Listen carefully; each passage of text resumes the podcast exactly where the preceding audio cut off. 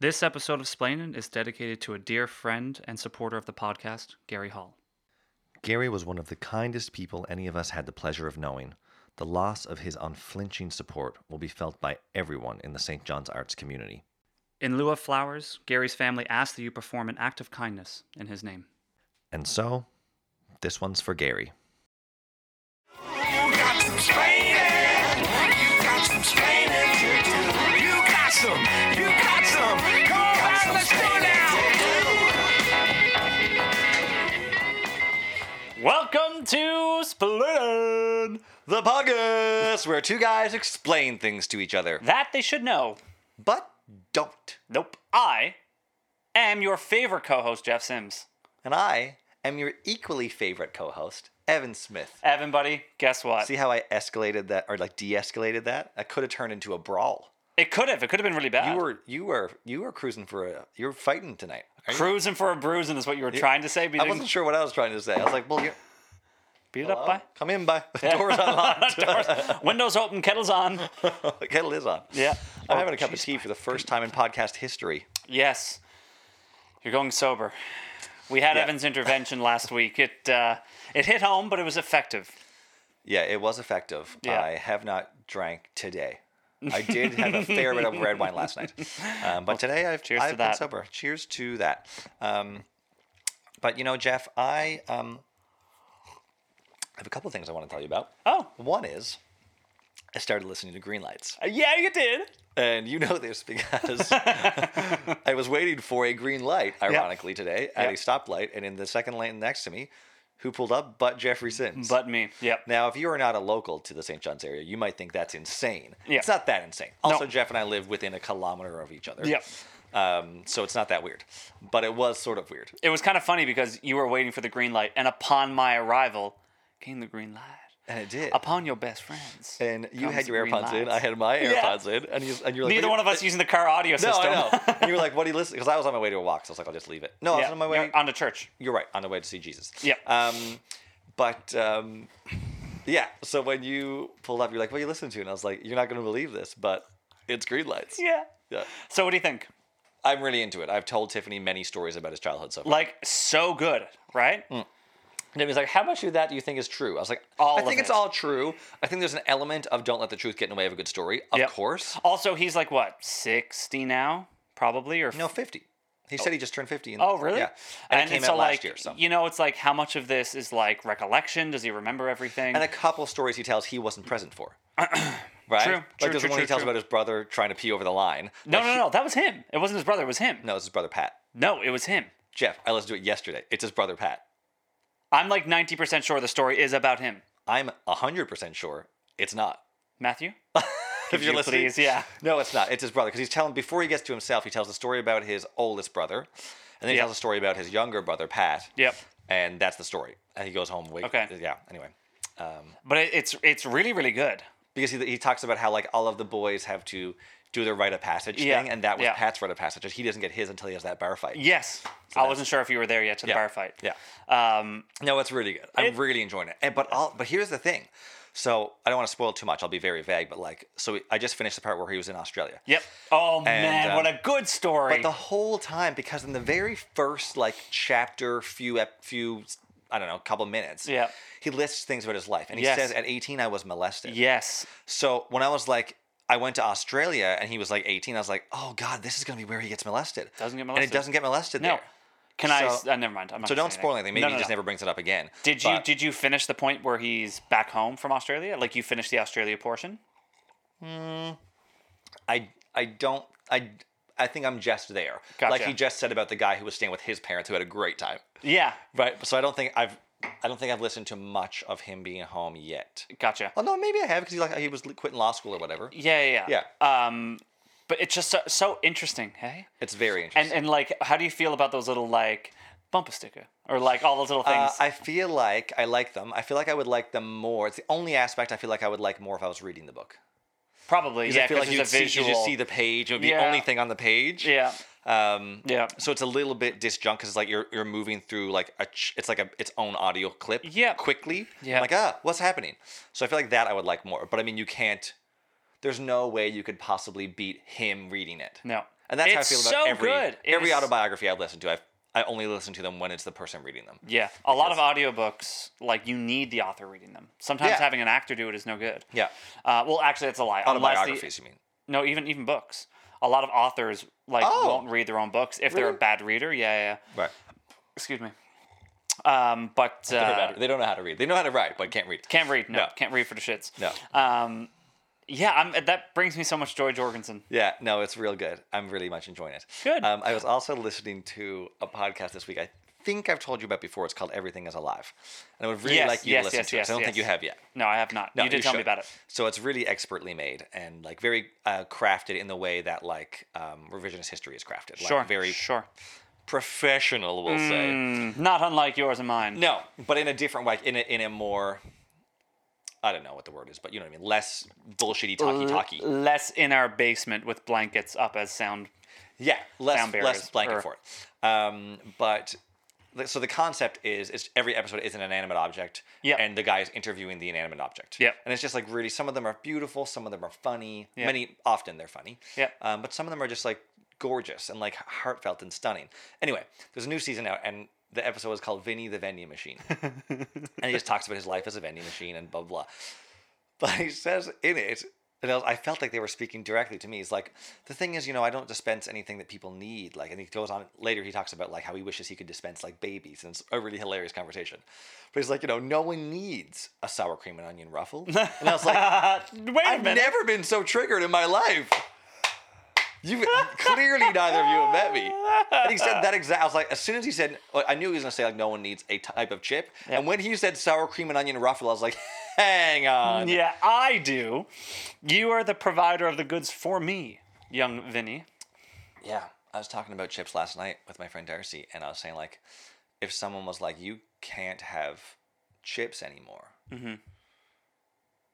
I would be very sad, and specifically about the sour cream and onion ruffle. That's. Uh, yeah, It's my chip. it is a great chip. Yeah, It's a fantastic chip. yeah. Um, I don't know if I have like a food where if someone said that, like I would be absolutely devastated. Like it's not like they disappear from existence. You no, can be at a no, party no, no. and other They- people can. You're have just them. not allowed to eat them. You can't eat them. No, Yeah, it would be a, ye- a little. that's bit- how I feel like when I turn like, well, we'll say fifty just to be Right. diplomatic. Yeah. That like I'm gonna hit fifty and I'm like, all right, you got diabetes, you can't eat nothing, Right, your blood right. pressure's too high. I'm just gonna look at all the poutines and all the fries Right. and chips and and candy and chocolate and fat and chicken and meat and pork and they're gonna be Just like, keep listening. That's good. yeah, no, no, no, good. I just want to paint a picture of my Right. diet. Yeah. Uh, and they're gonna be like, you can't eat that anymore, Jeff. Here's a leaf. Yeah. You're a rabbit now. Matthew McConaughey eating lettuce with Yeah, ketchup on it. lettuce with He ketchup didn't on know how it. to be a vegetarian. Yep. Uh, yeah, I think for me, the whole chip thing, like if they were at a party and I couldn't get to them, like I wasn't allowed to have them, it would be like a very much a. This weird nightmare where you're just running down a, a, No. a never-ending No. hallway. It with would be like Orpheus and Eurydice situation. It would be like you can't turn around and look at her; or she'll go back to the underworld. I'd be Yeah, like, well, I'm. but, gonna uh, have- you can't I'll turn- ha- I'll have to eat the chip. Yeah, I'll, you, I'll end you up in the can't you underworld. can't eat the chip or un, uh, un, un, otherwise the chip will forever be gone for everybody. So you can't ruin the chip experience. or for not everybody even else. that, or like I end up in hell by eating it. It's like I think I'd still eat it. I don't think I can avoid it. You know, Yeah, Uh, and any of those hypothetical scenarios would suck. But I think in all Yes. of them, I would fail. interesting. Maybe. Um, I have a corrections ish corner ish. Go on. Not so much corrections. They are Points of discussion. points of discussion, thoughts, musings, if you will, Okay. about last week's episode. All right, go on. I thought it was the shits. No. this is actually a meeting in which we need to talk about our content. Great. Um, no. Let's do that right now. um, in explaining the goddamn theory of relativity, Yes. the thing you explained the worst Good. was the pen that makes flowers. I was like, what is he talking about? was the and then was when the I listened, planet? Oh, the planet that makes the leaves into the fl- like is the that what- pen, the pencil that makes. At one point, you said there's a pencil that draws a flower, and I was like, so any pencil then? No, no, no, no. But no, what no, I, no. now I know what you were saying. Yes, it's it like was those the- things people have on their desk that they attach the pencil to, and it's like it's like the um, thing where the Pendulum. ball is the pendulum thing, where the Yeah. Uh-huh. pencil just does a perfect thing, but it's like doesn't stay in line. Yeah, no, that's not what I was talking about at all. What? If, if I went in that direction, then that means I did an even worse job of explaining it than I You, thought. the direct sentence you said was the pencil that draws a flower, and I was like, "What are you talking about?" And you're like, "Never mind," and you moved on to something else. yes, because I was talking about, I think it's Jupiter or Mercury, Okay. one of their orbits. Yeah, you're talking about Mercury. Yeah, Yeah. one of their orbits around the sun. Yeah. All of them are like ovally oblong or whatever. Yes, but they don't stay in the same figure no, eight. almost Ex- all of them do, except for that one planet. Yeah, except for Mercury. That's yeah. what I mean. So what it does is every time it moves a little bit more like this, Yeah. it keeps going in a circle, and it looks like petals on a flower. Yes. And that's how. And I was like, you know how you'd like draw a petal on a flower, you just keep going like this. not and what I you did said. a read. Uh, that's You what I'm saying. I said did a really bad job of trying like that to. de- pencil that draws a flower. Yeah. So I thought what you meant was you can get those things like the pendulum that go on a desk and they have like a little ink thing on the bottom. Oh, I understand. And they just if you flick it, it'll keep moving in a basically Yes. a figure eight. Yeah. But it, the figure eight keeps shifting. Yes. Around, and that's There's- what I thought you were trying to say. No, no, it was no, like no. in explaining the theory of relativity, that was the thing you stumbled on. Yeah, honestly. Yeah. Um, there's also like another great example that I could have used. Um, like there are artists like that I've seen on like Instagram and stuff. Yeah. Where they have a paint can on a rope. Yeah. And they just poke a hole in the bottom and Right. just flick the paint can. And Yeah. it comes back and forth, and each time it'll Yes. just draw a little bit of it. Yeah. Anyways. Um, yeah, you, you're right. Out of all the things that I could have explained poorly, Yeah. that was it. That was it. Not to say that I didn't explain the theory of relativity well. It's No, just but yeah. somehow less worse than the other one. Yeah. Yep. Uh, the other thing I was just curious about and Hmm. Yeah. wasn't sure if you looked up Einstein's brain. Where is it? I didn't look up. Okay, well, allow me to tell you. Oh, Because I was very intrigued by it. I know you really were. You were like, wait, where, where- where's where's it now? And you're like, I don't know. And I was like, "Wh- what? But it's somewhere. No one You're threw it very- out. And also just the fact that they took it without consent. They're Yeah, like, I- yeah, I but don't this, know if this that was- belongs to the people. Do you no, think it that's is. I real? looked it up. Oh, it's real. Yeah, it's real. Now, his son later said that they were fine with it, but they weren't asked in advance. no, and it wasn't on his driver's license. He never a little heart in the top left No, corner. no, no, no. New. Um, in 1955, Thomas Stoltz Harvey conducted Einstein's autopsy. Yep. He removed and weighed the brain. It was dissected into several pieces. Some were given to leading pathologists. Harvey kept some for himself. In 1979, a journalist, Stephen Levy, found out that Harvey had sections preserved in alcohol in two large mason jars within a cider box for over 20 years in his kitchen. What? Dude, that's so weird. Yeah. Imagine that. Maybe not in his kitchen. I might have made up the in the kitchen part. But, like- anyway, the fact that he had them in large mason jars and alcohol in a cider box, Mm. like hiding them, kind of. No, not kind of. A hundred But percent. he wasn't like. At no point was he. That has to be reprimanded unethical. for having that done it. has to be unethical. I don't know. But in 2010, he finally turned the remains over to the National Museum of Health and Medicine. In 2013, 46 small portions of Einstein's brain were acquired by the Mutter Museum. It might be Mutter, I'm not sure if it's German. Uh, the exhibit featured thin slices of Einstein's brain mounted on mis- microscope microscope slides. So you could like go to the museum and Yeah, yeah, look go look in a at it. microscope at his I can't say that word right now. No. Look at his brain. And you'd be like, oh, okay, that's weird. Did they discover any sort of anomaly or like? Uh, they found that I can't remember the words. I didn't write it down, but they found that like on the side of his brain that is mathematical and sciencey, something was closer together and blah blah blah. blah. But also, fun fact: Leah messaged and said, "Did Yeah. you know Einstein was autistic?" yeah, I did not know that. I didn't know that either. no, Very interesting. Very interesting. Um, yeah, like I, that has to be so unethical. I mean, so unethical. When I kept reading, I was like, "Why is why is no one calling him to task? Why is he not reprimanded?" Yes. he just took them. he just like imagine that today. Imagine today.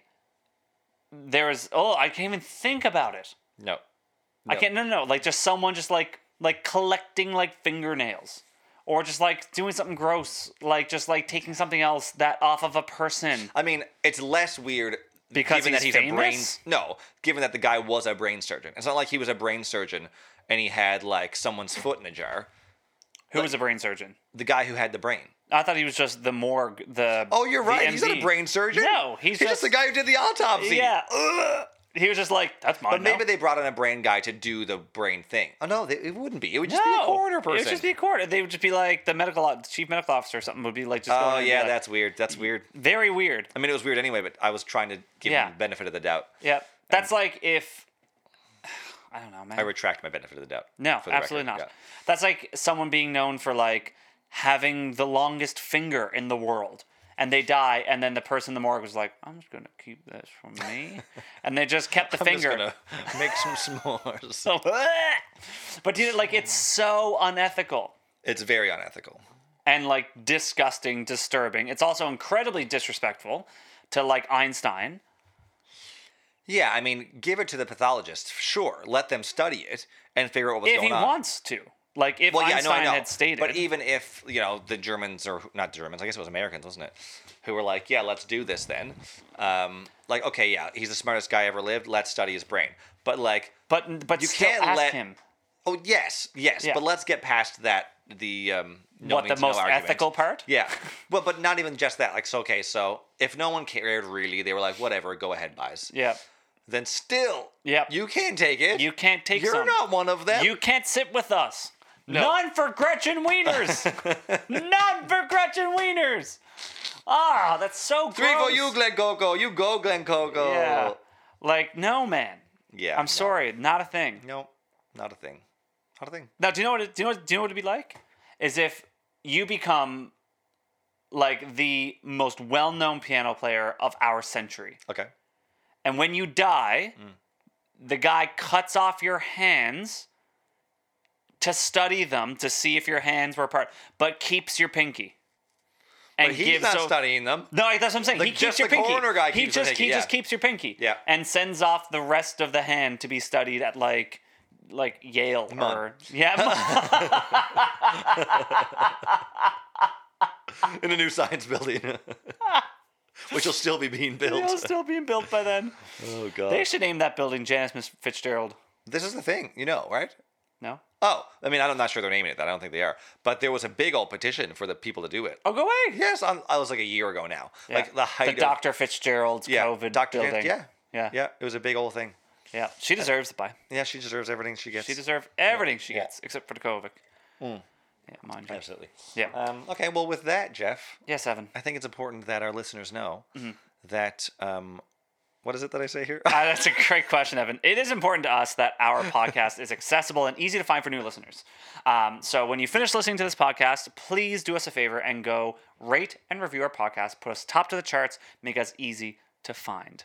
And helps. with that, I'm going to continue to lead the way, Evan, and carry you upon my shoulders as I often do. It's good because I couldn't carry you on my. No, honestly. Yeah, fat. I was going to say, is this an insult about my weight or your inability it wasn't to lift me? intended to be, but I just felt the opening there. I'm proud of you, buddy. She said, Uh, okay, so I'm going to go into a very um, kind of like fast paced, like very funny, but like, you know, kind of dark humored um, uh, topic. "Funny?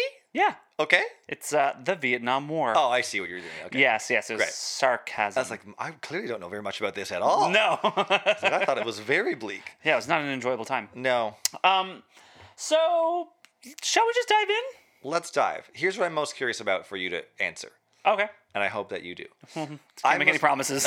because I know that for in the states, it was a big thing of protest. Like during even Forrest Gump, isn't it? They're protesting Vietnam and that. And- That's correct, And yeah. Lieutenant Dan goes to Vietnam. and so does Forrest. Oh, that's where he is as well. Yeah. Oh yeah, of course. That's it is. how he One of the met war- Lieutenant Yeah, Dan. right, right, right. And Bubba Gump. And Bubba Gump. Um, and I watched some movies on it. Like, and I just I know, got like, shot in the butt tops. and I just know the thing is like, everyone's like, why are we here? There's no reason for us to be here. yeah. So that I want that question answered of why were they there? Okay. And did anyone ever be like, you're right? Anyone of power be like, you're right, we shouldn't have been like Gotcha. Yeah. So, um, bad news. I didn't answer that question. Okay, great. Cool. Thank you.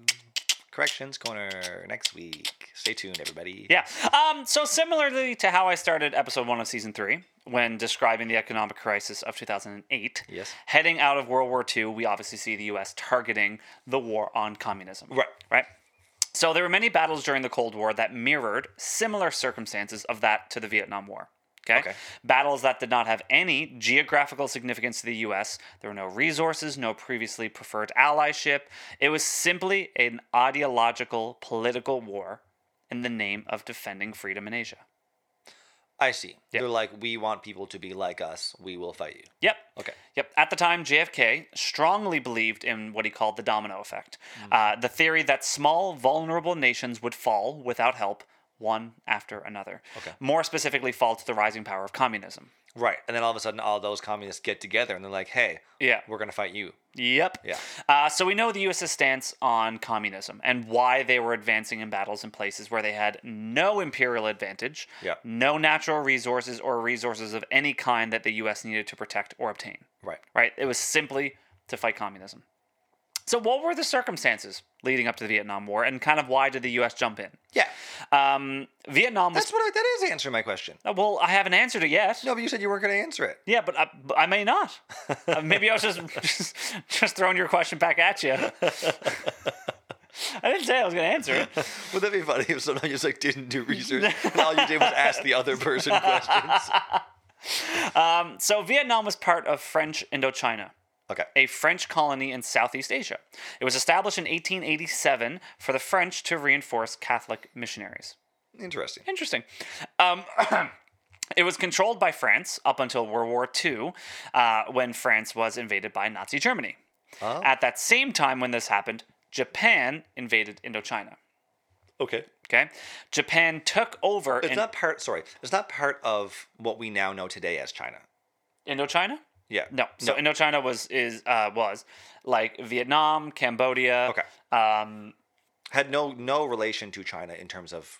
I don't believe so. No, no, Government. No, no, no, no, no, no. Um, so Japan took over Indochina, but ruled through their former French uh, protectorate, Emperor Bao Dai. They kind of used him as a puppet. They were like, they took over and they're like, no, no, you're still going to remain in power, but we're going to tell you what to do. Okay. Um, so meanwhile, while all this was happening, the people in Vietnam were not happy because all of a sudden now Japan had rule. Right. So uh, Ho Chi Minh was the leader of the Viet Minh, who became a communist army who were trying to rise up against the Japanese. He came up and we didn't start the fire, right? Ho Chi Minh? Yeah. Yeah, yeah. Right. Um, so after Japan lost in World War II in 1945, Yeah. the Viet Minh declared the Vietnamese independence Okay. as the Democratic Republic of Vietnam, Okay. with Hanoi as their capital. They extended their battle to the French, making it the First Indochina War. So it was really weird, just so that you understand. French had control of Vietnam, Japan came and took it over during World War II, Right.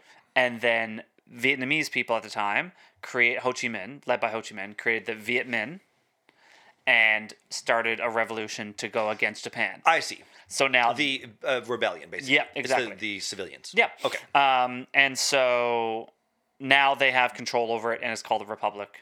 Um, what did I just say? As of right now, currently modern day. Nope. Nope. Oh, oh. this uh, is in, thi- in the time we're in. exactly Okay. Post World Um, War II. Yep. So it, and so then the in the Indochina War between f- the French, because after World War II and French won, uh, France won, they tried to take back Vietnam. And so now the French is trying to come back into power there. So now, and Japan's no longer in the equation. It's now France versus Vietnam. And geographically, Yep.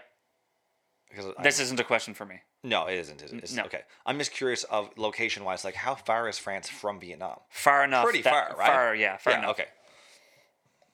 Like Vietnam is not in Europe, so I No, mean, Europe it's in Europe's a Asia. small continent, but still. Yeah, yeah. Um,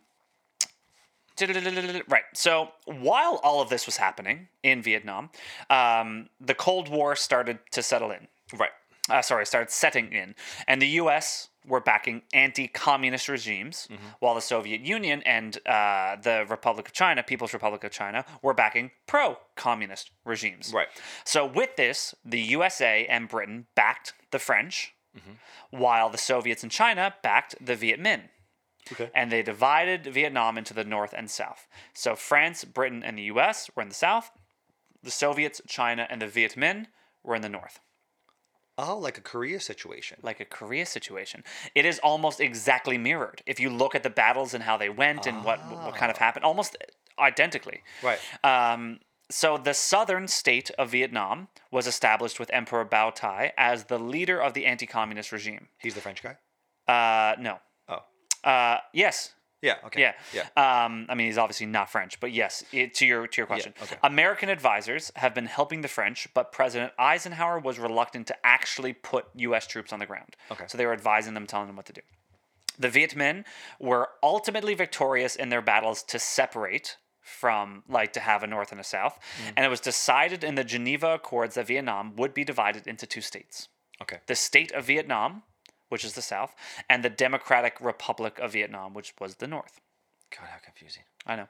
Cambodia and Laos, Laos, Laos. Laos.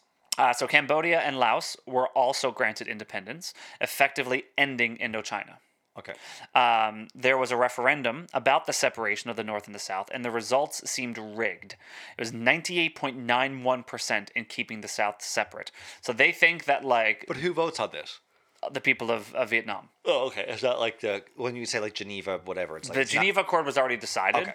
Uh, this was like them being like, do we actually want to stay separate? Right. And then they had a big argument, and then it came back that yes, almost hundred percent of the people were like, yep. But they think it's it was rigged. Okay. So Diem, who is now a new ruler of the South, declared the South independent and became the Republic of Vietnam with Saigon as its capital. okay. Um, this official separation moved Vietnam into the Second Indochina War, or simply known to the West now as the Vietnam War. Okay. The US watched with fear, as they thought communism would spread. If Vietnam were to fall, it would then threaten India, Japan, and other nearby nations in that region. Like the, the domino rule. Yeah. So DM set about squashing any communist activity in the South at all, arresting and executing many people. He was Catholic, uh, which was often at odds with the predominantly Buddhist population. Right. Uh, in 1960, communist forces and other anti government groups in the South were organized into the National Liberation Front, or the Viet Cong. If you, Right. You've heard of Viet Cong. Yeah. Yeah. So Like they the had. jungle warriors. Exactly. So Yeah. they had their own little thing called the NLF, the National Liberation Front. Okay. And they were in the South wreaking havoc. right. Um, the North connected and supported the Viet Cong, or the NLF, uh, by means of the Ho Chi Minh Trail, uh, which was a border hopping trail connecting the North to the South. Right. Uh, attempts were made to try and keep the NLF from rising and creating too much disturbance. It mostly affected rural areas within the South. They were just like being shit. shit Right. They were. e- stirrers. It was easy to take over a little community here Yeah. and there. Yeah. So at this time, the new US president, JFK, was already facing many embarrassments with the spread of communism, such as the Bay of Pigs, the construction of the Berlin Wall, the growth of communist power in Laos. Construction of the Berlin Wall. Or d- yeah. Oh. Well, yeah. The construction of the Berlin Wall is what separated Berlin into, Oh yeah. yeah, So it wasn't up for that long, was it? like 20 years, Right. Okay. Yeah. maybe. It came down in 90. Mr. Gorbachev, tear down that Tear wall. down which that was you. Nixon. wall. Uh, no, it was. Uh, uh, no, it wasn't. Jeez, no, it was Nixon. It was. Um, Uh, yeah, yeah, yeah. Uh, oh God, I can see his face. Also, Reagan. Reagan. Thank Ronald Reagan. Yeah. No, it wasn't Reagan. Yes, it was Reagan. you. Yeah, it was Reagan. Because it went Reagan, Bush Sr. No, Clinton. No, it went No, Bush- Senior Clinton, uh, then Junior, Yeah, and then Obama, yeah, and then Trump, correct. and now Joe Biden. Yeah. Um, we definitely got that wrong. There's no way that was the actual trajectory of the as you were saying, presidents. I was like, yeah, that checks out, because certain people serve two terms, yeah, yeah, yeah. right? So Yeah. I think that does check out. Yep. Anyways, Yeah, Uh, so yeah, the construction of the Berlin Wall and the growth of the communist power in Laos. Yeah. He believed that it was Vietnam where he would actually make a stand and put a stop to the spread of communism within Vietnam. JFK. JFK. Okay. So he was reluctant, though, to send troops there, believing that the South Vietnam Army had to defend the NLF, or had to defeat, sorry, the NLF on their own. Right. Um, but they were crippled, disorganized by political corruption, and constantly under attack by guerrilla forces. right. So it was just like a bleeding battle. Yeah. Uh, the U.S. continued to send supplies, weapons, and advisors to help support the South, but they continuously lost battle after battle to the NLF. By 1963, religious tensions ran high as the pro Catholic government discriminated against the Buddhists, banning their flag and killing protesters. Uh, protests intensified. I don't know if you've ever seen this, but the famous I don't know if there's a video or if it's just a picture of the Buddhist lighting himself on fire, the monk in the streets. I don't think so. It is very powerful Yeah. um, just as like a little bit of a small like side note tangent. Um, they I've I This is in Vietnam. This happened. Yep. Um, they talk about it in ah, God, which book is it? I can't remember, but they talk about the power of meditation, the power of separating mind, body, and soul, and, and everything that the monks were doing, Right. um, you know, at the time. Um, and he just put himself in such a a trance of of connection and and, and and everything that he was doing that he lit himself on fire and didn't flinch, didn't feel pain, didn't scream. He just sat there until he died. Very like very wild. He just sat there, crisscross He applesauce purposely let, lit himself on lit fire? himself, covered himself in gasoline, lit a match in the middle of the streets, and everyone just sat and watched this man torch. He just sat up, lit a flame for like a minute or two, and then just fell over. No screaming, no reaction. Nothing, zero. He was oh yeah, wild. W- After, Okay. after, but I know What's no, the no- purpose of that, that story, though? How did you get there? the purpose of this is that protests intensified because it was him in protest of what everything that was going on. I see. And the battles and the conflict and the anti-Buddhist behavior of the Catholic Okay, government right. and everything like that. Um, so on November 1st, officers from South Vietnam Army rose up against the government and captured the leaders in a coup. DM, his brother, and his advisor were brutally executed the following day. So the NLF took advantage of this and tried to rally up more and more people in the South to join the Communist North. Okay. JFK, as we know, was assassinated in Texas. Um, if you do not know about that, go check out season one, episode nine, Hanky Panky. also, how good was that episode? Just want Did to you say, do Watergate? I did Watergate the episode before Water, the Watergate Snowmen. Oh, that's why we kept saying hanky panky. You was- you got really hot in the tip about hanky panky. You wouldn't stop saying it. Yeah, Right. yep. Um, What Great. did you What did you do the JFK episode? uh, You don't know. it was another conspiracy. We doubled down on them. We Oh, did Watergate yeah. the week before, and then JFK the next week, and you also did a conspiracy. I think I did Area 51. Holy shit! It was a great series of episodes, bud. it was like really forward moving. Normally we try and tr ta uh, space those things out. we try, but yeah, couldn't. Not, not then. No. So as we know, LBJ Yeah. uh, came in as the new U.S. president. Yeah. So after some more coups, General Nguyen Khan became head of the South. Okay. Uh, on August 2nd, 1964, the U.S. Navy ship, the USS Maddox, was monitoring signals coming from the north. It fired three warning shots at some North Vietnam torpedo boats uh, to kind of be like, you guys are getting too close to us. They fired three warning shots upon the other Vietnam ship decided to fire back open fire, torpedoes, machine guns, the whole thing. The short battle resulted in four Vietnamese dead and actually no casualties from the U.S. Okay. Two days later, a very similar instance was reported, which later became false. Didn't actually happen. What? Yeah, the second one didn't actually happen, um, but it turned. Uh, uh, they didn't come out and say it was false before LBJ used that instance to order an airstrike and get Congress to push through the Gulf of Tonkin. Oh. This allowed him to escalate the U.S.'s involvement in Vietnam without a declaration of war. He was like, they Right. attacked us. They it's attacked time- us. Yeah. It's go time. Yeah. Uh, so before the re-election in 1964, part of his c- campaign was that he promised the American people that he was not going to send their boys off to war. Oh, oh, I see. So JFK died in '63. He finished out that term, and then the next year had to go up for re-election. Yep. Holy shit! Yep. And um, promised that he wasn't going to Right. send the boys to uh, to war- war. Oversize. Yeah. Um, so back in Vietnam, the NLF and the North continued winning battles against the South. The Soviets and the China were now making visits to North Vietnam to strengthen their ties and buff up their forces. In February of 1965, the NLF attacked a U.S. helicopter facility. The U.S., in response, then ordered bombing campaigns over the North. Right. It was then decided also that South Vietnam did not have the resources or training to protect U.S. assets and bases. Right. Why did the U.S. have bases over there then? they were constantly sending support and and like Oh. necessarily advisors, troops, No, but- no, yeah. they had like li- well, like weapons and Right, guns right, and right, all this kind of stuff. Um, on March eighth, the first U.S. ground troops were sent to South Vietnam, totaling thirty five hundred people. Okay. By the end of nineteen sixty five, so like nine months later, eight months later, U.S. ground troops expanded to two hundred thousand. Wow. So troop morale was at an all time low, as they didn't know exactly why they were there. Yeah. They didn't have the same drive for war as they normally did. Yeah. General William Westmoreland changed his viewpoint, stating that the U.S. could win the war quickly and easily if they simply went on the offensive. Right. So they were originally there just to protect their assets. Right. But after a while, they say, no, you know, we can actually win this. Right. Let's just stop being defensive and go on the attack. Right. A three point plan was made, and LBJ approved it, and the war escalated. Okay. Harsh conditions, low morale, and a lack of understanding of the land and terrain made for real poor progress. Yeah. LBJ and the government reassured the US people that everything was going to plan, that they were going to win the war, and that everything was going to be fine, their boys were going to be home safe and sound. Hmm.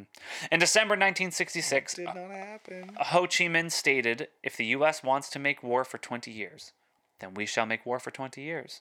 If they want to make peace, we will have peace and then invite them over for tea afterwards.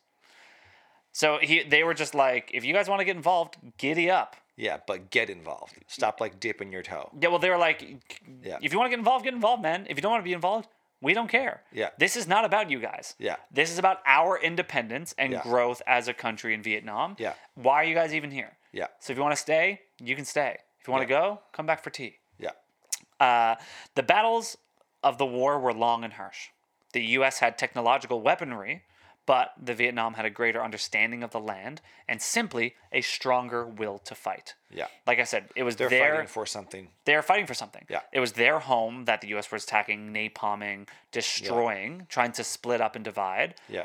and they were fighting for their land and their ideologies and everything like that. The U.S. had no idea why they were there. The soldiers had no will to fight, no. No. will to push on. No, exactly. They didn't care. No. January 30th, 1968, the NLF and the North launched a massive attack on the South during their New Year's celebration. Oh, it was no. supposed to be a day of no battle.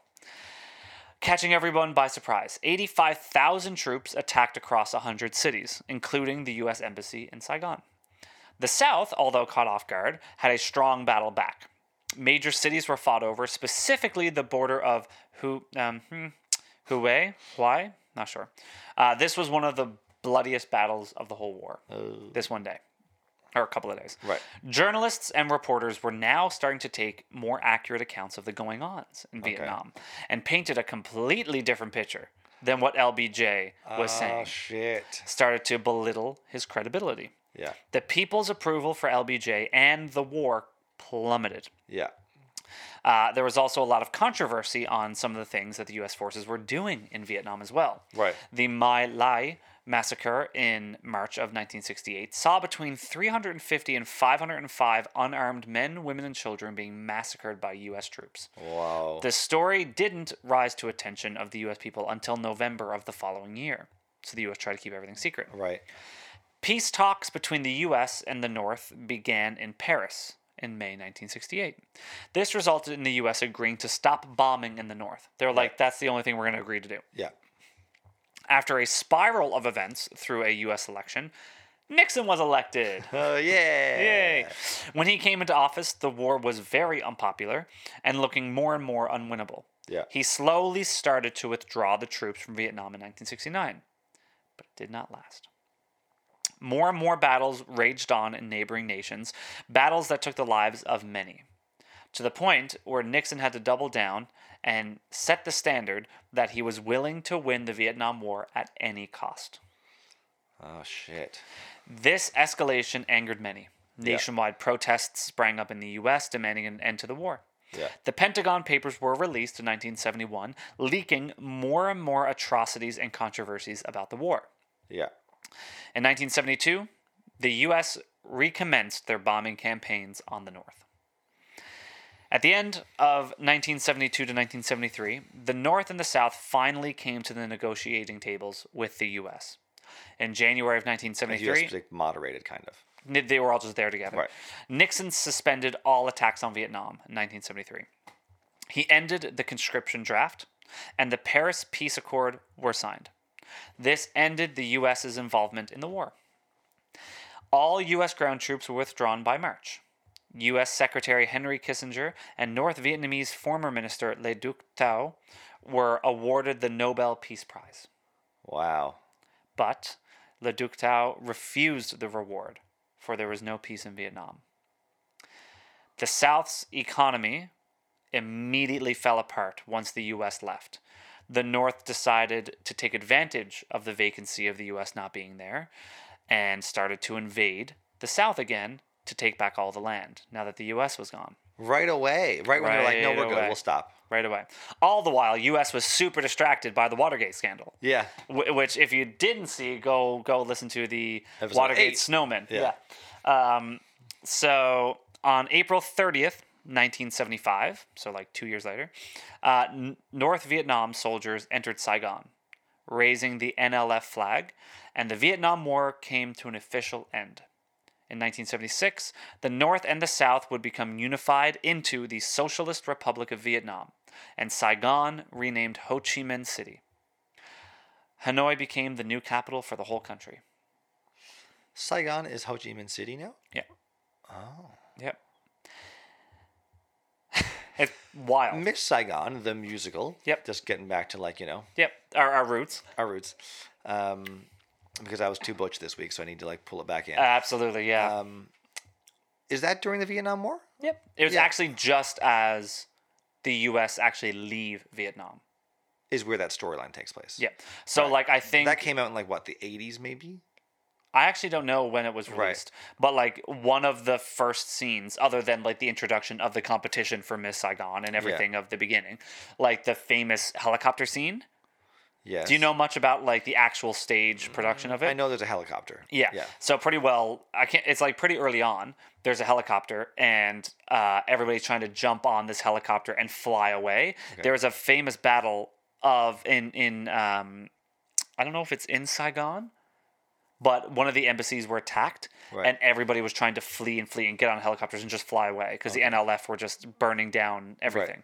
Um, and so that's what that takes place, and the main character gets on the helicopter and escapes back to the U.S Right. but then he leaves the wife or his his his girlfriend presumably and Yeah. his unborn child in Saigon, and that's how the whole kind of plot car- Oh. carries forward. So the whole time he's in the states while he's singing like "Why God" and all that kind of stuff. No, he sings "Why God" in Vietnam. Oh, So like, I actually don't know how soon the helicopter scene is. Right. But they the whole beginning of it, they have their love and they're together and they Yes. have a child together. But I don't think he knows they have a child together. Um, Oh.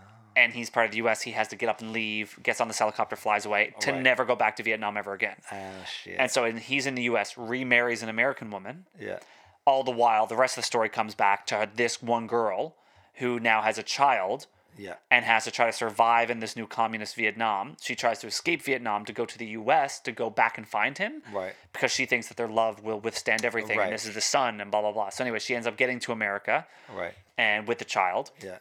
And now he has to be like, oh my God, I have a wife in America and I have the girl who I was Oh, in love with God. in Vietnam and this child. No. Yeah. It's a very, very powerful show. Yeah, I bet. Very, very powerful. I know some of the music, but I don't know the show. yeah. Um, anyways, keep 'em going. So in total, um, this is this is what's wild to me. Okay. So I have a list of the military deaths for each country and the civilian deaths Oh for each God, country. this is yeah. gonna be very depressing. It's Okay. very bleak. So South Vietnam, Yeah. the military dead, uh, somewhere between 254,000 and 313,000. Yeah.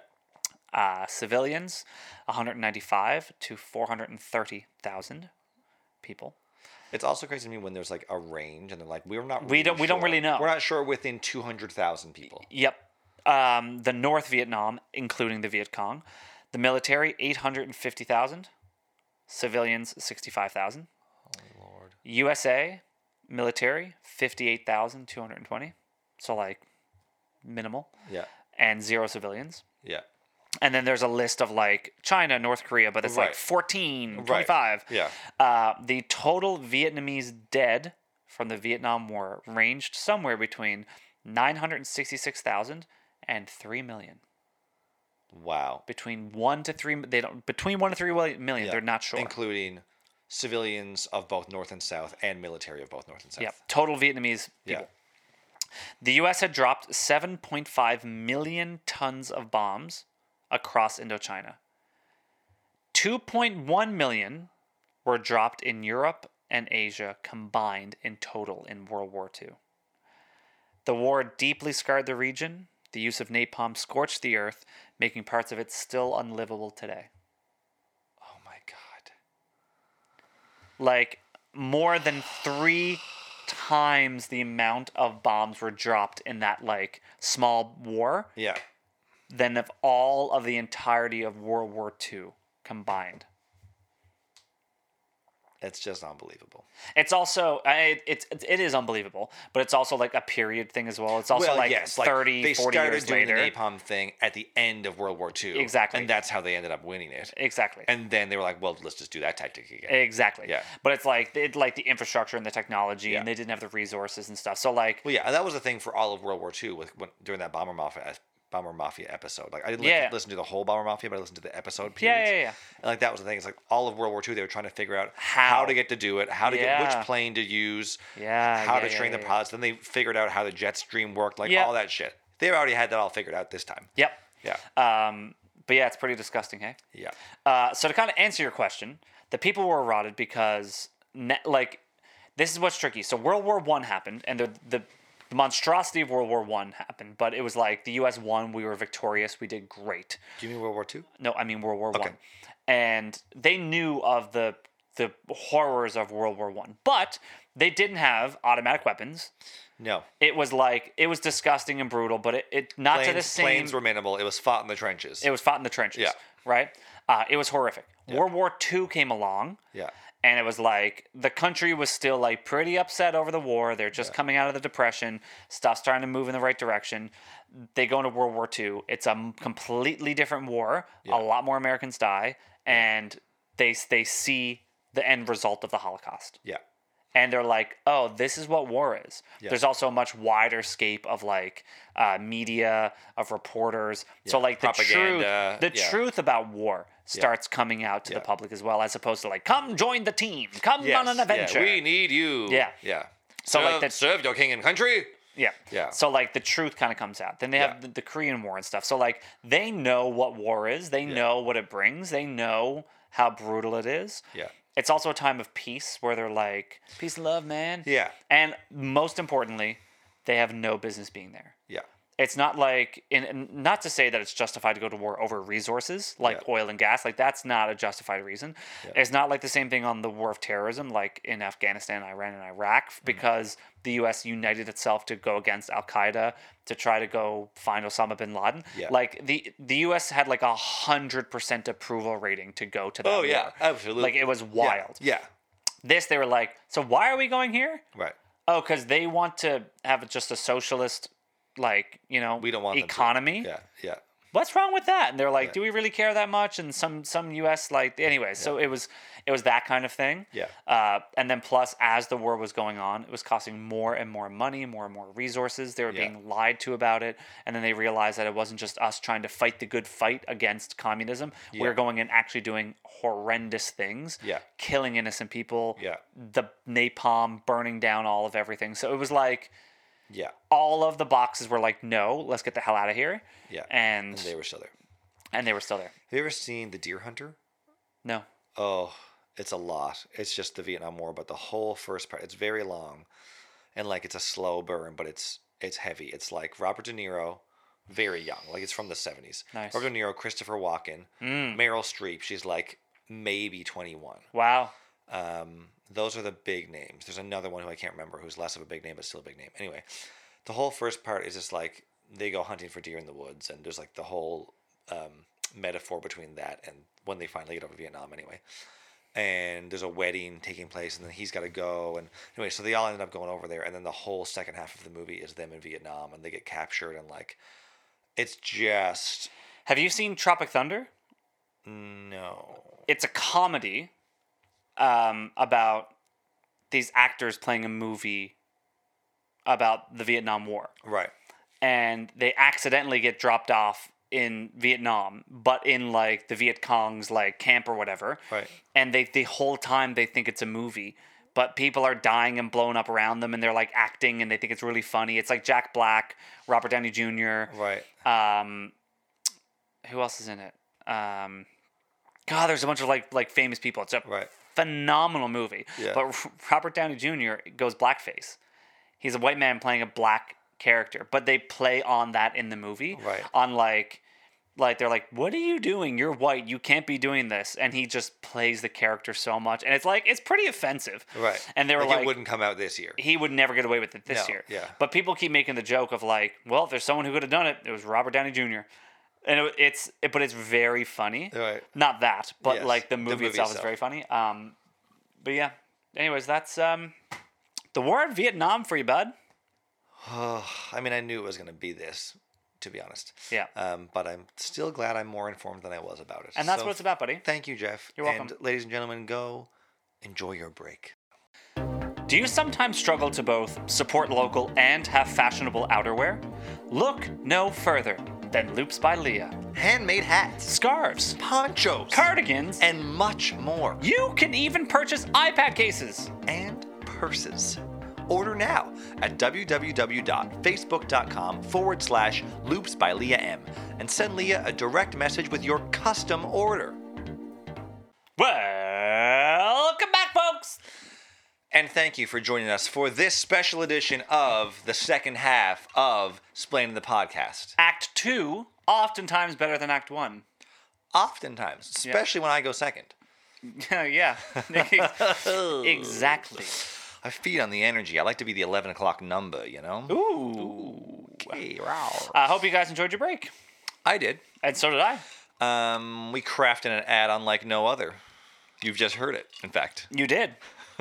you did actually just hear it. Um, I have a beer now. Good My for tea you. was delightful, and it gave me the pep, pep me up, pep, The peppermint, the peppermint pick me up the peppermint picked me that up. I was looking for. And now I'm gonna have a beer, and now I'm going to talk about the prohibition of alcohol. Ah, excellent. So I had my prohibition during Act One. yes. And now the beer is back for me. Ah. So I feel better about that. I see the connection. I'm proud of you. uh, specifically the alcohol prohibition in Newfoundland. This is our first localized episode, I think. What other topic have we done that was a local topic? Um. Don't think we ever have. Oh, why don't we do more local stuff? I don't know. Like the cod moratorium, like the the the great um, tsunami Great Tsunami would be a great one. of Yeah. 1929. of 1929. Yeah. I mean, I, I don't know how much there is to a, the whole topic. You know what I mean? Yeah, there was It's just a- tsunami. yeah. A giant wave hit, devastation the Grand Bank. reigned. Yeah. And what's the next line? Devastation rain and so- something drip dripping down the drain. Hamilton. Oh. God, catch up. Have another one. Um. No, I still want to talk about local topics. I don't want to talk about yours anymore. Well, we're going to because mine is a local topic. So by saying that you want to talk about them, you want to talk about my topic, and that's what we're going to do right now. North America, 1700s. Not unlike today, alcohol was a vital part of colonial life Yeah. as a beverage, a medicine, and commodity for men, women, and of course, children. the Yes, drinking this of, is a local Newfoundland production. right? The drinking of alcohol was widely accepted and totally integrated into society, but drunkenness was not. There was no George Street, no stumbling around at two o'clock in the morning. If you were litty as a titty, you better be at home on your couch. Like that was a rule, out of the public eye. No, Wow. there was no public Out of drunken- sight, out of mind. Yeah, no public drunkenness. You can be drunk at your friend's house or your own house. Yeah. Like you can pick your, Your own friends, nose. Yeah.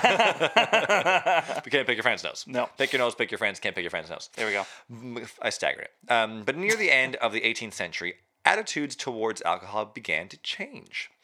This was the beginning of the Industrial Revolution.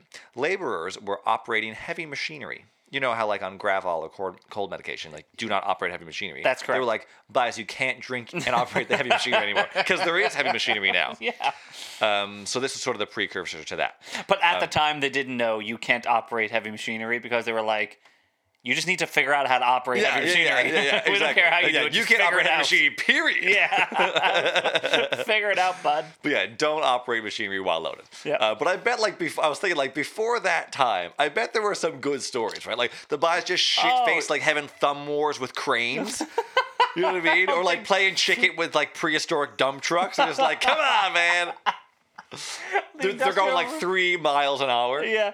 I don't know if the Industrial Revolution just like went from using like pickaxes and like shovels like to a- like having dump trucks. Like, I don't think. And, No, like, it wasn't that cranes. immediate. No, no. But I don't- um, you know, who's to say? Who is to We say? don't know. We weren't there. We weren't there, no. As early as the 1790s, physician Benjamin Russ, Rush actually Hmm. researched the danger that drinking alcohol would lead to addiction. Hmm. He cited abstinence as the only treatment. 1972, they figured that out.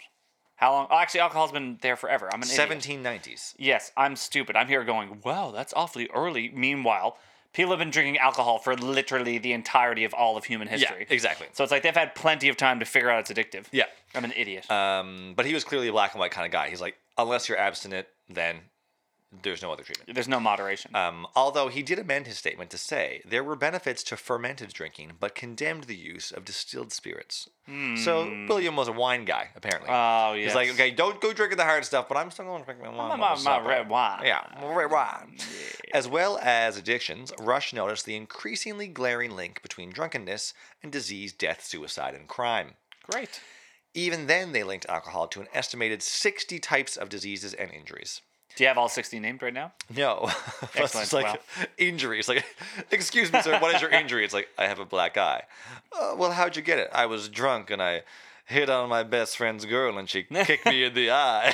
It's Write that like, down, Betty. Write it That's down. number 58. Add black eye to the list of injuries drunken related. Like, what do you even mean? I like I fell I was drunk and I fell down and skinned my knee. Skinned knee number 59. Yeah. Um, once the American Revolution ended, I'll just wait. I just think that's really funny. It's so good. It's like 60. I'm like, okay, well. Yeah. They had to not- fight for the last three. yeah, they needed yeah, a round number. Yeah, 57 was easy to come up with. Yeah. Uh, once the American Revolution ended, Rush called upon the churches to preach on the message of temperance. It took a few decades, but eventually temperance societies began to pop up all over the United States, Canada, and a little island in the middle of the Atlantic Ocean known as Newfoundland. Welcome to the Rocky if you comes from away. You might get loaded and not understand what we do say. um, there's basically one source on the prohibition in Newfoundland. It's heritage.nf.ca, which I was surprised by that it's still NF. It's the back of an India bottle. But I couldn't believe it was like not NF, NL. yeah. It's like Labradorian's going to be rotted. All of our Rotted. Labradorian listeners gone. Gone. That's it. None. Um, but it's like this 15 minute YouTube video. So in true splendid form, I put on the video. yeah. And I started typing with the closed captions. I was like, okay, I'll just write all this Proud down of you. so I could properly plagiarize. I mean, paraphrase. Yes. Um, and then I thought, well, let's see what the article says. Like, is it different information? Is it because it was an article and a video? Sure. The video did the exact same thing to the article. Well, the article was a dictation of, that's the what video. I'm saying, yeah. And I was like, oh, great. Yeah. So I'll just delete so that. I'm a var- proper yeah. Newfoundlander. Yeah. So that was great. I was like, yippee kayak or the buckets. Yep. Um, and so, prohibition in Newfoundland and Labrador was a dominion wide ban on alcoholic beverages from 1917 to 1924. So, seven hard years. That's a hard, hard time. Imagine. I tried to quit drinking during like dry February. Yeah. Ah, And we were on lockdown, and I was like, "Ah, Can't be at that. And you notice that those are hard, hard times. they were hard, hard. Just after World War One, Yeah. 1917. Well, actually, Yeah. that's when the war ended, 1917. Yeah. Yeah. Mm-hmm. Or is it No, 1914? 18. 18? 14 to 18, I think. Uh, It was 14, It was either 12 to 14 or 14 to 17. It was neither of those. It was 14 to 18.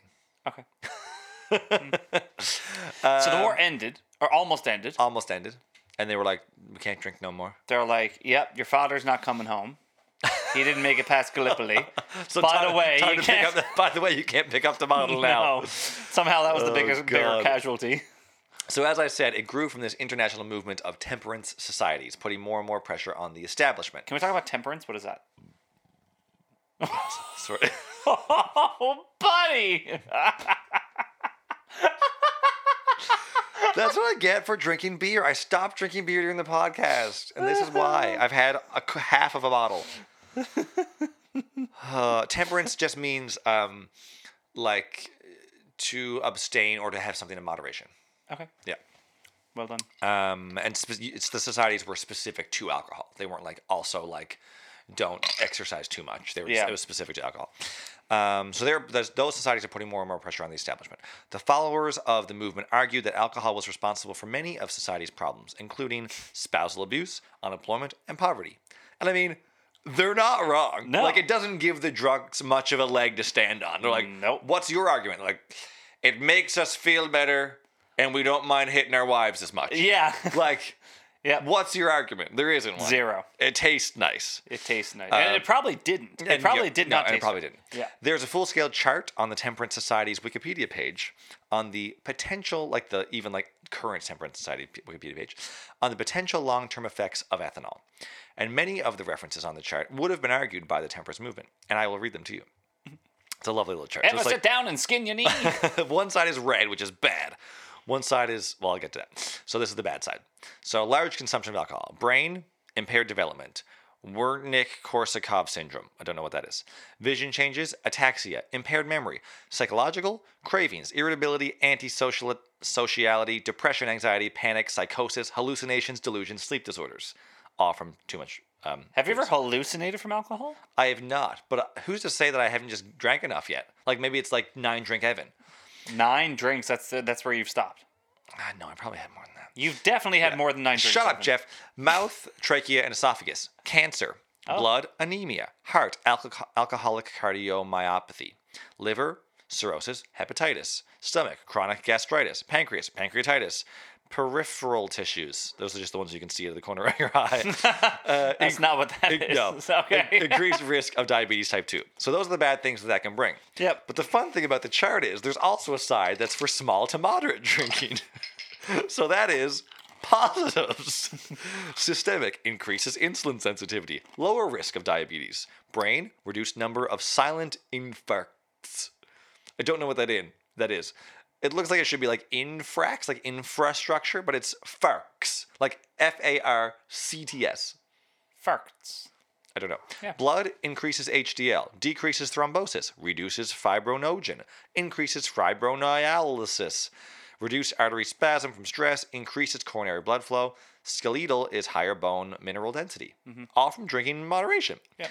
Doctor Dick, can you please confirm? Please confirm, Dick. And then the best part, it's like a Venn diagram situation. so there's a part Things in the middle. there's a part in the middle that's like whether you drink too much or whether you drink moderately, there are still some things, Yeah. and they're all good. These are things, no matter what your alcohol consumption, these things will still be helped. Yep.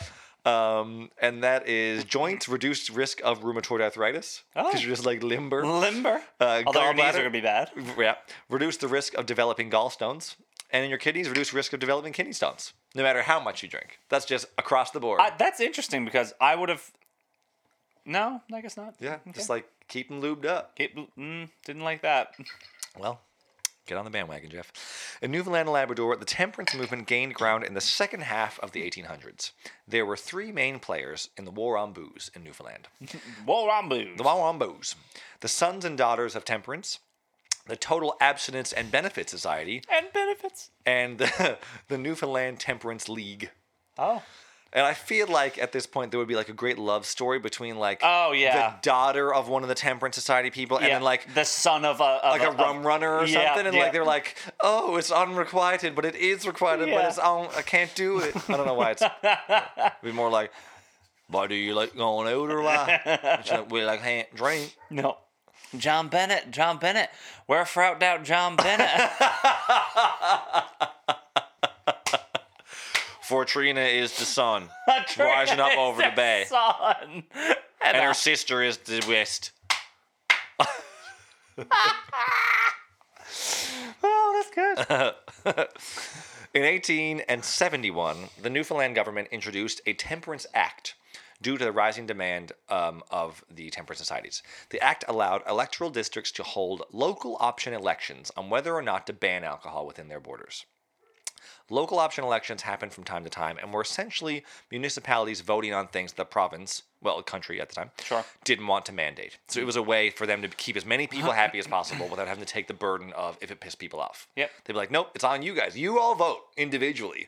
And then whatever happens, we'll just do that.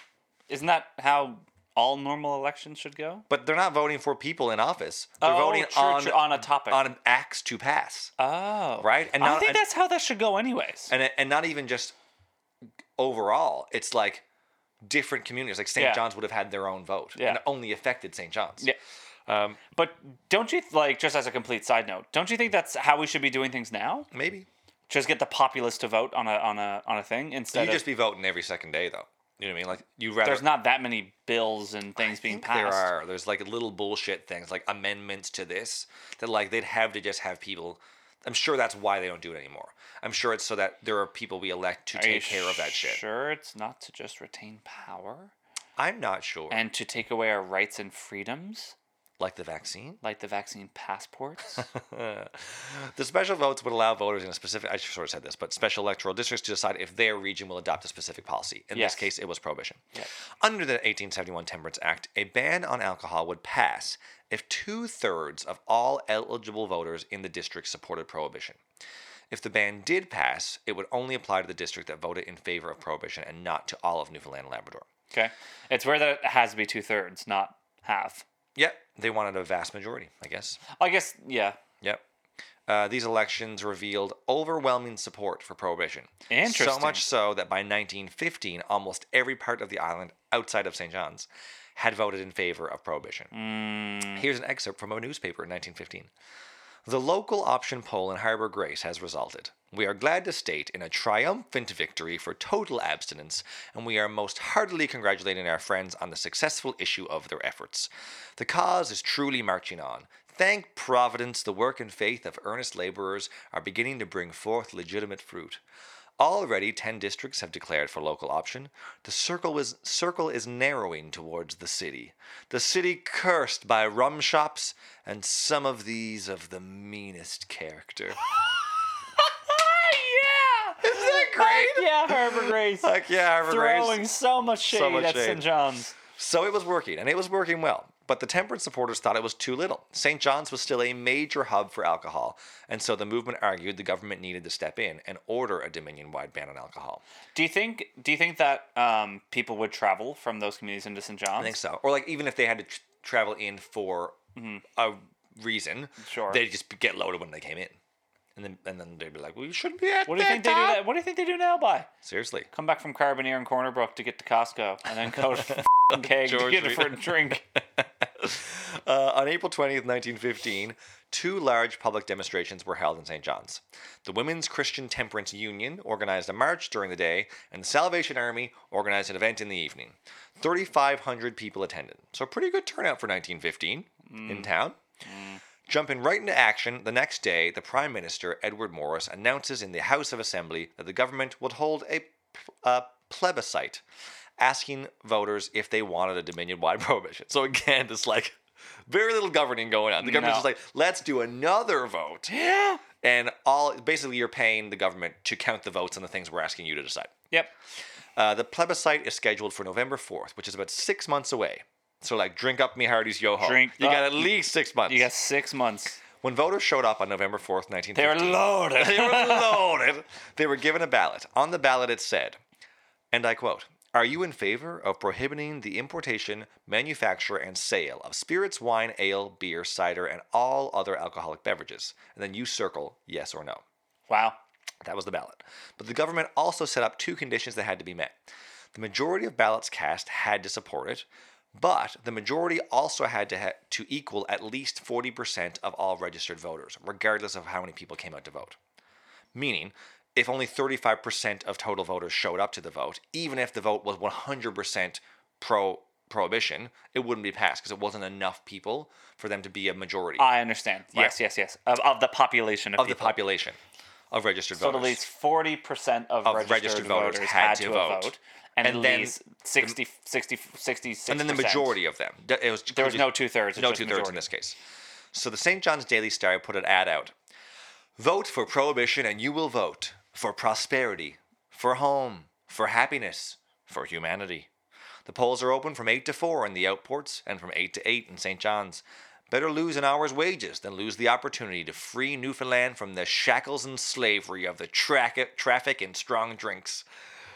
I, I love The this. verbiage is so It's good. so good. Yeah. And let's remember it's 1915. So eligible voters are men Uh-huh. Yeah. over the age of 21 Yeah. who lived on the island of Newfoundland. Women couldn't vote, neither could Labradorians, even Oh, if you're a really? man over 21. No. Didn't know that. Yeah. Uh, even though the outcome would affect all people in Newfoundland and Labrador, only men over the age of 21 living in Newfoundland. Yeah. In true nail biting Newfoundland voting fashion, it was close. A Fifty-one to forty-nine percent. It wasn't, but the overwhelming majority of Newfoundlanders voted yes to prohib- prohibition. 24,977 supported it Yeah. out of 30 th- 30,324 votes. Wow. So, like 6,000 people said no. That's about it. But that number was only 40.6% of eligible voters. If 385 people less voted, it wouldn't have been passed. Wow, uh, that is wild. Right? Newfoundland by. What are you at all the time? Get up and do something, by. So the law passes, and prohibition is set to come into effect on January 1st, 1917. I'm just gonna say this: if they did that now, I would be erotic. Well, here's the thing. So they don't. That's the next January. This vote is November. It's not January coming. It's next January. Oh, they give everybody a year and year and a bit to. The vote happened in November, so the government gave 13 months. So Prime Minister Morris explained it was necessary to give a reasonable amount of time to those engaged in the business to dispose of their stocks that they may have had on hand and to undertake some other occupation. Th- that's actually very like. Well, if you owned reasonable. a bar, you're shutting the doors and doing something else. Yep. Right? Yep. Or if you're addicted, give you time to get off the tit. Yeah, go cutting firewood. Yeah. Um, just as a, a small question for you, small tangent. If that happened today Yeah. and Newfoundland zero alcohol, Mm-hmm. would you move? Well, as I'm about to tell you, you'll still get the booze. All right. And we would. All right. Uh, it was. Uh, it also gave the government time to prepare for the change, so that's why they wanted. The yes, 13 they months. had a year to figure out how to make homebrew. Yeah. So we were by no means the first. By 1916, many Canadian provinces were under prohibition, including PEI, Manitoba, Nova Scotia, Alberta, and Ontario. By 1919, Saskatchewan, New Brunswick, British Columbia, the Yukon, and Quebec had also banned alcohol. The United States introduced prohibition in 1920. PEI E did it for something like 45 years. They were like the first to do it and the last to stop. Wow. I know. they could be fermenting in potatoes. They could be making Piddly-dee. great old stuff Yeah. vodka. Is that potato? You make vodka and potatoes. Um, and so on January first, January, January first, nineteen seventeen, Newfoundland and Labrador became a dry dominion. Taverns closed their doors, and beverages with an alcohol content of two percent or greater became illegal. There were exceptions. Doctors could prescribe alcohol for medicinal purposes in like a hemp kind of way, and of course, you could have your wine for Holy Communion, obviously. But outside of that, the chur- Attendance at church went up. yeah, honest to God. Body of Christ, come on. but where's the blood? Yeah. Got lots of bread. Um, but outside of that, nothing. Anyone caught in possession of alcohol could face a fine of $100 to $500 in 1918. That's a lot of money. 19. Or spend up to three months in prison. wow. Early reports stated that initially there was a decrease in crime following the prohibition, but it wasn't long before law officials became aware of how many people were drinking illegally. During the prohibition era, alcohol was obtained in Newfoundland in four ways. Number one, patent medicines, known particularly as dope. Dope. I didn't know they called dope alcohol. Alcohol was dope. These would be over the counter products that contain small amounts of alcohol, cough medicine, hair tonic, health supplements, flavor extracts. One popular in Newfoundland was Armour's Beef Iron and Wine. This preparation is a blend of the best beef extract and excellent wine combined with the well known blood building properties of iron. The ideal restorative tonic, appetizer, and strengthener. Ask for Armour's Beef Iron and Wine, sold by all druggists and grocers. Go on. Yep. The Newfoundland Constabulary reported that these patent medicines were, gro- were a growing concern. In 1919, police arrested 228 people for being drunk Holy and disorderly. Shit. 160 of those were due to dope. One year later, 276 people were arrested for drunk and disorderly, 198 due to patent medicines. Dope accounted for 70% of arrests connected with drinking. Cough medicines and shit. That is wild. And like cooking wine, basically. yeah, yeah. An ad in the Evening Telegram read The latest dope. The inspector general informed this court this morning that the latest dope is bronchial elixir. This and honey and balsam are now the prime favorites, and they will probably be banned by police shortly. And then in the same little ad, this fucking poem. As if of dopes we haven't enough, the latest substitute for stuff is bronchial elixir. It, it makes the drunken cut up rough. It makes a babe of the biggest tough. It's a guaranteed fixer. I mean, that's an ad. Yeah. That's not them trying to deter people from having it. no. Anyway, number two. Yep. The second way people kept drinking was through the use of illegal stills. They'd make their own alcohol by using things with low alcohol content and fermenting them. They were making moonshine. These liquids broke the law and posed serious health risks. The dangers of moonshine were reported on by a royal commission that investigated the effectiveness of the prohibition in Newfoundland and Labrador. and I quote, the fusel oil in moonshine has a definite poisonous effect, is bad for the nerve, nerve centers, will sometimes cause blindness, and in the case of women and children, the effects would be more pronounced, and especially in the child. Sure. It certainly would have a bad effect on the prog- progeny of those addicted to it. Yeah. He goes on. Another ugly feature shows itself by a comparison of the figures of 1960, 1916, the year before the Prohibition, and 1920, three years into it. In 1916, less than one third of those arrested were disorderly. In 1920, about half of those arrested were disorderly. This makes clear that the use of dope or moonshine creates far more disorder than the use of ordinary liquors. It's like bodies are just way more rowdy. Way more rowdy. Number three, the third scheme was bootlegging. Huge amounts of rum and whiskey were smuggled into Newfoundland from the gorgeous little French island of Saint Pierre et Miquelon. So- yeah. This problem was so out of hand that the local police force couldn't keep up with it. The commissioner stated in the same report We are of the opinion that in order to successfully grapple with it, the detective force should be augmented. Its present strength is too inadequate for the constant vigilance necessary to cope with liquor smuggling. Special rewards might be offered to police and customs officers to stimulate their vigilance because they were just like, go on by. Who cares? I can't tell if this is a successful story of Newfoundlanders overcoming adversity to get what they want, or another terrible example of how the Newfoundland government can't mitigate, can't can't Well- fight their way through a wet paper bag. Right, no, like it- Muskrat Falls was was painted off of the same brush as the prohibition. No, just because just think about it. It collapsed everywhere. What's it? every like, oh yeah, yeah, everywhere yeah. was prohibition and Yeah. everywhere dropped it. So Yeah. it wasn't just us. It's just that people liked to drink. like the dry- So as many of our local listeners likely know, as do you, Jeff, the little island of Saint Pierre et Miquelon is actually two islands, semi-detached, like a nice comfortable duplex. It's actually an archipelago, if you will. Um, just a little group of islands. Huh. Did I say that wrong or something? no, it's oh. just archipelago. Archi- archi- I think that's how you say He was one of the Ninja Um, Turtles' fifth brother, it. you didn't make the cut. just a little bit shorter. He only he had wasn't like a- good with he had a nunchucks or any stubbed leg or kittens on something. um, just 12 kilometers off the coast of the province of Newfoundland, Canada, is Saint Pierre. Um, I'm gonna burp again. Hang on, no, Go on, get it out. there we go. The whole land mass is about 242 kilometers squared, which is bigger than I thought it was. Bigger than I thought it was. Bigger than I thought it was. And the population today is about 6,000. In the early 1900s, it was closer to 4,000. The sneaky thing about it is that it is France. Yep. Of course. They vote in French elections. They have a senator in the House and a member in the National Assembly of France. Yeah. So when prohibition was going on, things began to look way up for Saint Pierre. At the time, they were primarily a fishing people and a convenient stopover point for many vessels. Yep. But then they put down their rods and their nets, and they joined the booze biz. Yep. Between 1911 and 1918, they exported 98,500 liters of alcohol. Oh my god. The prohibition hits, and by the mid 20s, they are exporting 4 million liters in just whiskey alone. Oh my god. That's not a, before that nine- 98,000 of alcohol, 2 million, 4 million rather, of just whiskey, plus whatever else. A beautiful partnership started up. Canadians, all having voted for prohibition, could no longer buy their own booze. No. But there was no law against making it. However, they couldn't sell it to the Americans, which is really the only importer of their product, because the Americans were also under prohibition. But the Americans still wanted their booze because they've always been rebels. They always want to fight their own uh, fight, fly their own flag. fight other people's wars in, in Right. neighboring countries. Right.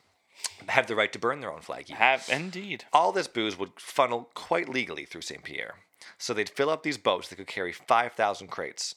And those ships would sail within about three miles outside the U.S. borders, outside the jurisdiction of the U.S. Coast Guard, straddling the international waters line. It actually became known as the Rum Line. It was said that all along the coast from Florida to Maine, if you looked out over the water on a clear night, all the lights from the rum boats offshore looked like there was a city across the harbor, but it was just boats waiting to offload. That is wild, and they couldn't do anything about it. Nope, not a thing. Uh, all the American gangs were fighting over a piece of the pie from the St. Pierre exports. Al Capone was heavily involved, and there were rumors that he actually went to St. Pierre to see the operation for himself. There was so much import that the locals of St. Pierre would use the wood from the broken up liquor crates for firewood all winter long, and in the spring would even use it to build houses. Because there was so much wood from the crates. For whiskey imports alone, in 1922, the island imported 123,600 cases of whiskey. 1923, they imported 435,000 cases.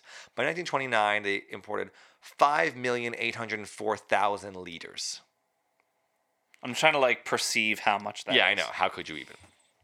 It would have been worth $60 million then and $850 million now. The French foreign minister called in an inspector to look into the import and exports of alcohol in St. Pierre, and he concluded that St. Pierre was bopping. they were thriving. He concluded in his 1930 report with an ominous warning to the French government that passing laws to halt or otherwise control the smuggling of alcohol would prove catastrophic for the island. He feared that without rum running, the iron, island, islands would spiral into decline. Yeah, Like, they- obviously. They, will just die. Which is exactly what happened when the prohibition ended. Virtually everyone in 1933 just was Got like, up and oh left." god, quel dommage. yeah. Lever, Johnny, lever. oh, now those boats are all run dry. Um, number four. The, So the last way they were getting the alcohol was through medical prescriptions, Mm-hmm. as I said, because they kept that legal. No one ever abuses prescriptions. No, cough. never. Ah. Hashtag OxyContin. Opium. Uh, so part of the issue was every time a doctor prescribed alcohol, they earned a dollar or two per script. So doctors wanted to prescribe it, and people wanted it prescribed to them. So of course, the commission concluded that a large amount of the liquor obtained through prescriptions was used recreationally. It started becoming apparent that the prohibition was a bit of a lost cause. Many people complained that the police didn't have enough resources to properly enforce prohibition, and therefore it was creating more problems than it solved. I'm just trying to think of like how that conversation went with the doctor. Yeah. Like, oh, doctor, my knee's bad. Craig, how's a Coors Light? you Here's, know? here's a bottle of whiskey. It's just a script, and on Yeah. the script it says, go get a Coors Light. Yeah. And where do you buy it? The drugstore. Yeah. And you go with your script and you get a case of Coors Light. Yeah. Covered by insurance. Yeah. they cover 90% of it. You got to pay the Yeah, deductible. Yeah. it was still easy to acquire alcohol with the smuggling and prescriptions, not to mention illness related to unregulated liquor was growing at a vast rate because everyone was getting shithoused on Yeah. moonshine and bronchial elixir. The bronchial elixir. The problems were easy to identify, but the solution was not obvious. In 1920, the sh- two groups submitted petitions to the government. One called for stricter prohibition, the other called for a partial lift of the alcohol ban. Richard Squires is now prime minister, and he's the one who established the Royal Commission that we've been talking about the investigation. The commission submitted their report in May of 1921. The report was actually quite critical of prohibition and concluded that the alcohol ban should end. It was recommended by the commission that tight regulations be introduced regarding moonshine and bootlegging, and that the sale of alcohol should be placed under government care, and thus begins the creation of the Liquor Control Board. So, did the government act immediately?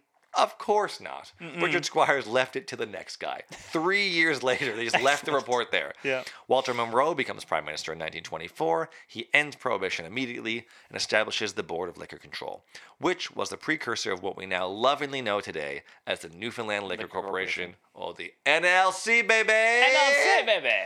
And to that we say, cheers. Cheers. And that's it. That's the prohibition of alcohol in Newfoundland. Uh, I love it. It. Yeah, I wish it was a story exclusive to Newfoundland, but it's exclusive. It's It it's is all over- it inclusive was to everywhere. all over. yeah.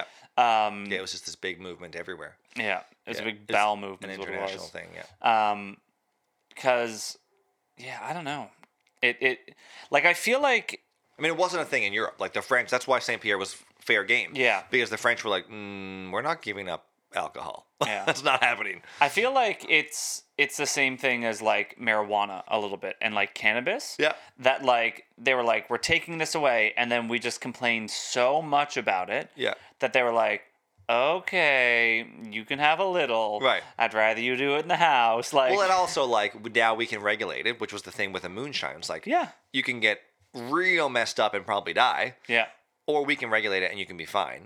And likewise with you know, the same thing with weed was like it was getting laced with stuff, and they're like, well, if we can control it, yeah then it's we know it's not laced. yeah So yeah, very It's a thing. true very true. The truer words never spoken. i uh kind of polaring topics very polarizing. I think. Yeah. Yeah. Yeah. Um, but I do really like this this new kind of thing that we can potentially tap into. Like there are things in Newfoundland history that like we haven't talked about. Yeah, and, like, like, Sir even Wilfrid things- Grenfell, like a great story. Um, yeah. Is he like a horrible Nope. human though? Oh. He was a doctor. I mean, everybody's a horrible human. Yeah, you're not wrong. Um, but he he was a doctor uh, in in Labrador. Uh, Labrador, maybe. Don't know. Anyways, but like, yeah, Don't spoil it. I'm not. And also, you could do the Signal Hill thing, like the first l- transmission, or was it? yeah, Tran- transatlantic flight. nope. Nope. Uh, Oh, the first signal. The first Signal, yeah. Yeah, yeah. Um, what's it called? Um, Transatlantic. No. s- Signal. Transatlantic. transatlantic.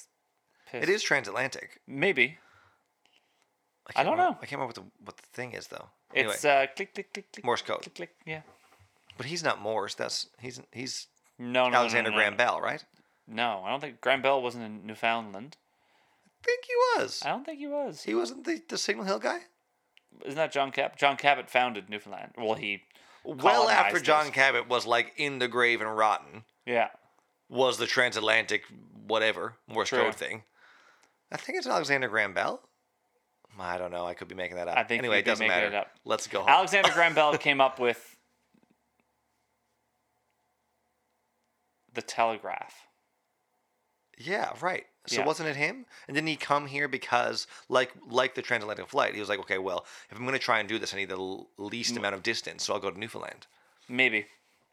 Well, let's find out. Let's find out. Let's find out. This is a Great. great opportunity. Yeah, Um, yeah, I feel like there are untapped stories that we can kind of dive it's into. untapped local potential. untapped local potential. Yeah, indeed. Uh, yeah. Well, lads, that's it. I got nothing else to say to you. I'm ready for the bunk. Honest to God, you're half asleep there. So, everybody, follow us on Facebook and Instagram to keep up to date on everything that's going on with us and the podcast. Absolutely. If you have a topic you'd like us to, s- to do, send it in at info.splain. Can I help you, sir? I don't know what's wrong with I do. me. Ooh, Jeff's on the moonshine. Come on, the moonshine. It's Um, the Um, Uh, moonshine melody. Um, You you stagger though. Yeah. If you got a topic, email it to the place where you email it. yeah, info.splain at gmail.com. Great. Yeah. Um, we hope that you learned something this week. And if you didn't, there's always next week. Got some splaining. Got some splaining to do. Got some splaining to do. You got some splaining. Handmaids. Nope. You could have said scarves, and then could've. I would have said hats. I know. Uh, also, you said outerwear weird. It's like outerwear. I was thinking about that. Outerwear? Outerwear. okay, just do it again. I wouldn't even stop it. Do you sometimes struggle to both support local and have fashionable outerwear? Look no further. I'm so in my own head now. Outerwear. It was perfect. You said it perfectly. We gotta send Leah these afterwards.